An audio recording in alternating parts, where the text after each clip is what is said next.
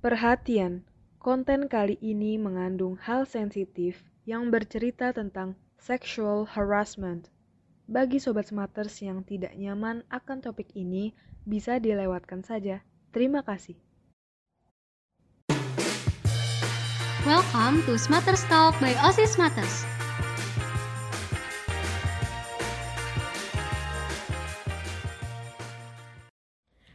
Halo Sobat Smarter, selamat pagi, selamat siang, selamat sore, selamat malam. Balik lagi sama Nanes di sini. Hari ini aku ditemenin sama Yeni. Halo semua. Nih, hari ini kita bakalan bahas soal sexual harassment. Bener gak sih pelafalannya? Ya pokoknya itulah pelecehan seksual. Ehm, kamu tahu apa nih, Yeni, tentang pelecehan seksual ini? Kalau menurut artikel yang aku baca sih kak, menurut psikolog Tiara Puspita MPSI, menjelaskan bahwa pelecehan seksual itu adalah perilaku, ucapan, isyarat atau pendekatan terkait seks yang nggak diinginkan oleh salah satu pihak. Hmm, nah, kalau kamu sendiri nih, kamu ada gak sih cerita dari orang di sekitar kamu atau kamu sendiri nih yang ngerasain itu? Pernah eh, sering malah waktu itu eh, malam-malam di masih daerah sekitar rumah aku mau jajan ke warung dekat rumah Mm-mm. dan itu aku pakai piyama terus pakai kardigan pakai jilbab juga Mm-mm. dan itu disiul-siulin sama dipanggil sama orang-orang yang mas-mas gitu yang nongkrong depan warkop dekat rumah Eh, itu tuh kayak yang sering banget terjadi, tapi kita nggak sadar kalau itu tuh termasuk pelecehan seksual iya kan? karena udah dinormalisasi banget Nah, ngomongin pelecehan seksual juga, kalau yang lagi booming ini, kamu tahu nggak sih yang soal pelecehan seksual di sosial media, yang anak kecil di masjid atau eh, perempuan-perempuan seumuran kita yang pakaiannya terlalu terbuka? oh aku taunya yang ini yang waktu ada perempuan lagi sholat terus dia dipegang gitu Ya, dan masih banyak banget orang-orang yang menyalahkan si perempuan ini. iya heeh. Yang dia bilang, ya mukenanya aja terlalu ketat. iya padahal dari mana ya mau kena ketat Siapa pernah yang mau beli mukena ketat? nggak pernah ada sejarahnya mau kena ketat Terus gitu sujudnya jangan terlalu nungging. iya Ya, emang pernah lihat orang sujud tiarap? sujud kayang gitu emang pernah ya Maksudnya, ya emang sujud tuh kayak gitu gitu loh. Jadi sebenarnya yang namanya pelecehan seksual itu bukan korbannya bukan iya dia yang itu emang si pelakunya aja yang harus Iya. diedukasi kan. Mm-mm. Terus yang eh, terbaru juga itu yang maksudnya bukan terbaru sih kayak yang sering kita lihat itu di sosial media yang netizen-netizen komentar-komentar kayak gitu. Oh iya, aku sering sih, aku paling kesel kalau misalnya ngelihat eh, lagi video TikTok gitu misalnya. Terus eh, videonya tuh tentang ngejelasin ilmu gitu, misalnya kayak dokter cewek lagi ngejelasin gitu. Terus dia nggak sadar eh, strap beranya kelihatan atau ada yang tersingkap gitu, jadi kelihatan kulitnya. Dan isi komennya tuh pada out of topic semua Iya, ngebahasnya kayak itu fokusnya ke semua. situ gitu Iya, padahal yang disampaikan apa, yang komennya apa gitu. Berarti sebenarnya yang harus diedukasi itu emang ya pengguna sosial medianya Iya. kan, kitanya sendiri bukan orang lain gitu. Karena gini, eh di kasus yang belakangan ini sering terjadi kayak misalnya pelecehan, terus mereka nyalahin kalau si perempuan ini pakaiannya terlalu terbuka, Iya, jadi mengundang nafsu. Mm-mm. Yang namanya nafsu itu manusiawi, semua orang Iya. punya. Tapi yang namanya nafsu itu bisa dikendalikan kan? iya, bisa ditahan. Ya kalau misalkan, maksudnya gini, misalkan ada bakuan, nggak di nggak ditutupin tisu, nggak diplastikin, tapi itu bukan punya lu. Ya Iya. lu nggak berhak buat makan tuh bakuan karena Iya, lu nggak berhak atas itu gitu loh. Sama kayak lu ngeliat perempuan yang dia terbuka pakaiannya, Mm-mm. itu bukan berarti kamu punya hak buat megang-megang atau Iya, kayak atau- melecehkan dia. Iya benar. Terus dan orang tuh nggak mau diedukasi. Orang-orang tuh nggak mau diedukasi kayak ya udah yang salah tuh si perempuannya Oh gitu. iya, mm-mm. ada yang kolot buat itu ya. Padahal ya kayak tadi yang pelecehan anak kecil di masjid, perempuan di masjid, itu kan dia pakai mukena. Terbukanya dari mana? Iya, mm-mm. Terus eh, misalnya dia pakai jilbab, terus orang-orang bilang ya iya dia pakai jilbab tapi pakaiannya membentuk tubuh. Mm-mm. Tapi banyak kok yang dilecehin padahal dia udah jilbabnya udah ketutupan sampai bawah. Iya, pakai baju longgar, iya yang syar'i syar'i. Jadi sebenarnya yang harus dikendalikan itu kalau menurut aku ya setiap pikiran kita gitu loh. Bukan tentang orang berpakaian apa. Karena orang mau berpakaian kayak apa juga ya itu haknya. Iya betul. Kadang aku juga kasihan sih kak sama kayak non muslim di Indonesia. Kan Indonesia kan negara tropis ya. Siang hari tuh bisa kayak 35 derajat, berapa derajat. Kan nggak mungkin dia ikut pakai hoodie, pakai celana panjang setiap saat gitu kan. terus juga sebenarnya pelecehan seksual itu nggak selalu sama perempuan kan? Iya, banyak laki-laki juga yang kena pelecehan seksual dan gak disadari gitu karena pelakunya perempuan. iya dan jarang terekspos juga padahal ya mungkin emang jauh lebih banyak pelecehannya terhadap perempuan tapi banyak juga laki-laki yang dilecehkan bahkan sama laki-laki sendiri Iya, betul. Ya, berarti siapa? Jadi gimana dong yang salah? Tetap perempuan, tetap perempuan yang maksudnya ini bukan soal dia pakai baju seksi atau enggak. Ini bukan soal karena dia perempuan mengundang nafsu laki-lakinya. Ya emang otaknya aja harus diedukasi. Iya, menurutku juga karena em, Indonesia itu gampang banget ngakses yang namanya sosial media menurutku. Jadi kan kita nggak tahu ya orang macam apa atau apa yang bisa kita akses di sosial media dan banyak banget anak di bawah umur yang udah megang yang udah punya akun email sendiri, punya akun sosmed. Terus kayak meskipun di Indonesia udah banyak banget eh, situs-situs yang diblokir, tapi kan kita nggak tahu mereka bisa dapat cara dari mana gitu. Dan karena mereka nggak dapat pendidikan edukasi tentang seksual gitu-gitu, jadi mereka kayak ya apa ngeluarin aja apa yang mereka pikirkan Iya, gitu. sebenarnya bijak-bijaknya kita aja sih memakai media sosial. Mm-mm. Jadi, aku nemu eh, beberapa kasus pelecehan seksual dari Twitter. Jadi tuh ada perempuan yang dia lagi jalan malam-malam, terus habis itu eh, ada orang yang tiba-tiba megang area terlarangnya dia. Mm, Dia teriak dong, Iya. dia teriak kayak dia teriak jambret atau copet gitu. Terus ada bapak-bapak nih bawa motor nanya, kenapa mbak gitu. Terus dia bilang, ini pak, eh, apa namanya, saya dipegang ininya gitu. Terus si bapak-bapak ini ngomong, oh, it- oh kayak gitu doang. Saya kira jambret duit. Oh kayak gitu doang. Kayak gitu doang ya. Hmm. Kayak banyak banget orang-orang tuh yang menyepelekan hal-hal kayak gitu. Padahal itu bisa bikin trauma ya kak ya. Maksudnya kayak jadi bisa takut keluar rumah atau Iya, dan itu tuh pasti diinget sampai nanti-nanti gitu loh. Apalagi kalau misalkan si korbannya ini anak kecil. Dia Iya. bakalan inget itu sampai dia gede. Bahkan kadang aku eh, dengar gitu cerita anak kecil yang dilecehin waktu dia masih di bawah umur dan dia nggak sadar kan. Dan dia waktu dewasa, waktu dapat edukasi tentang oh ini pelecehan loh, dia baru sadar gitu. Dan itu kadang aku bikin kayak aduh kasihan banget. Oh, dia baru sadar kayak, oh ternyata tuh dulu gue pernah dilecehin gitu. Iya, heeh. Terus juga eh, coba sekarang gini. Misalkan laki-laki melecehkan perempuan atau bahkan laki-laki juga ya. Mm-mm. Dia apa nggak mikir kayak, oh gue punya ibu perempuan. Oh gue punya kakak perempuan atau adik perempuan. Oh ada orang di sekitar gue, keluarga gue yang perempuan. Coba gimana kalau misalkan orang-orang terdekat mereka yang perempuan yang digituin. Iya, kadang kayak mereka bakal bilang ke stranger gitu, orang lain bakal kayak, oh itu mah nggak apa-apa, sampai itu kejadian ke anaknya sendiri, ke Iya. istrinya sendiri, mereka baru kayak, kok gitu sih, baru mereka nyadar kalau misalnya itu tuh masalah gitu. Bener banget. Nah terus juga, kamu eh, pernah gak sih ngelihat kayak dia dilecehin tapi dia nggak teriak.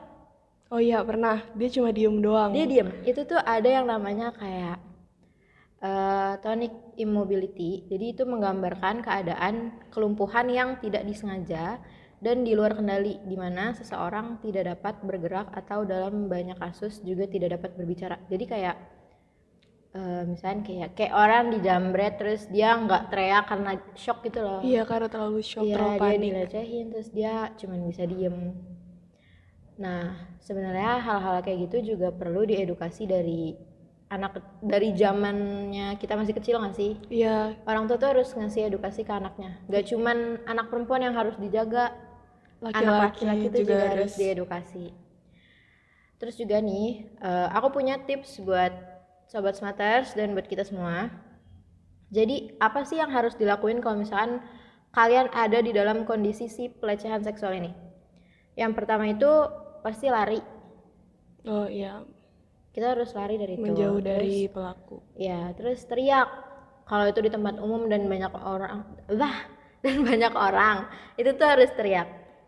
Terus abis itu jangan takut buat bilang ke orang tua. Oh iya, mm. Karena banyak banget nih orang yang anak kecil yang dilecehin tapi dia nggak berani ngomong ke orang tuanya. iya karena takut kayak dianggap tabu atau Iya. apa.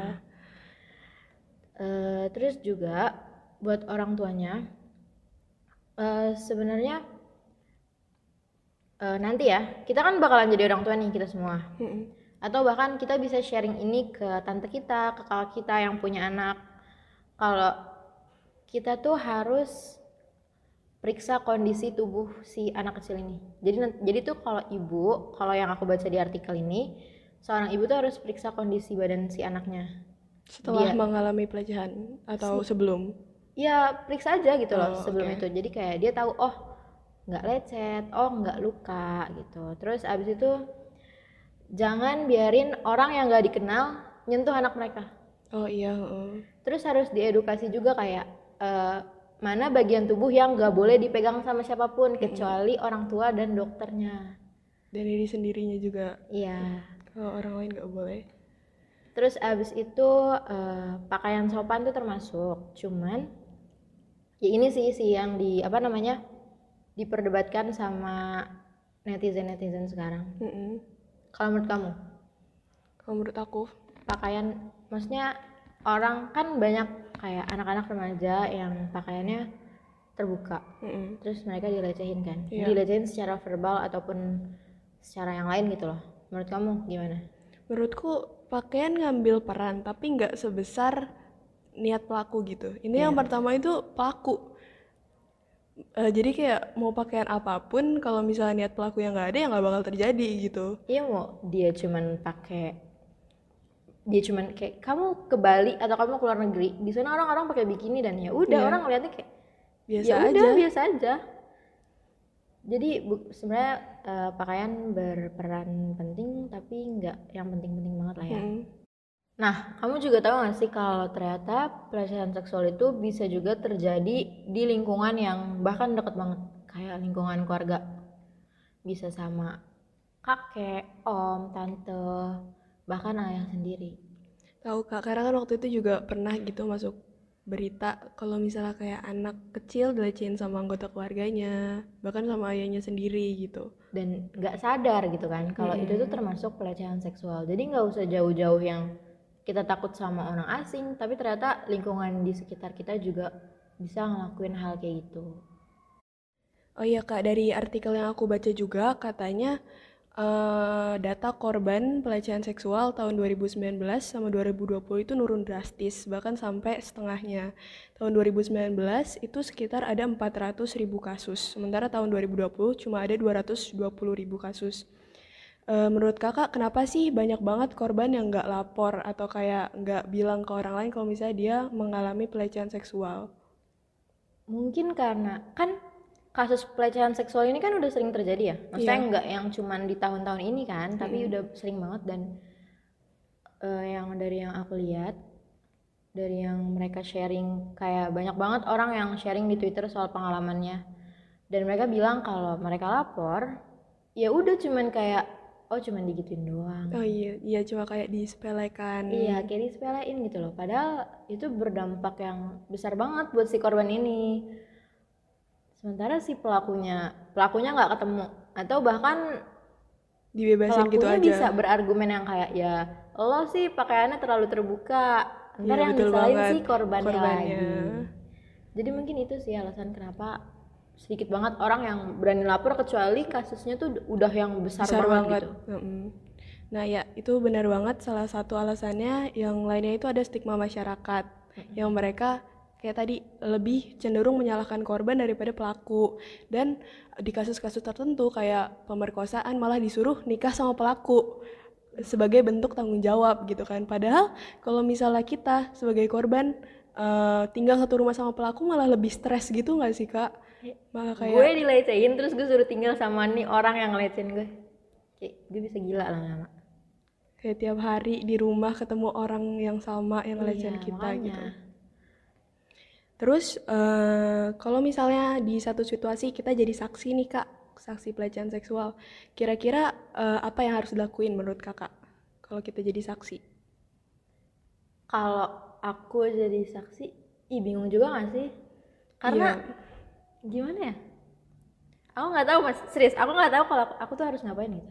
Apalagi kalau korbannya itu yang tadi to- tonic mobili- immobility, yang diem doang, kita pasti yang jadi saksi bingung mau ngapain kan Ntar karena dia gue juga laporin ternyata dia ngerasa kayak fine fine aja atau Iya, gimana gitu.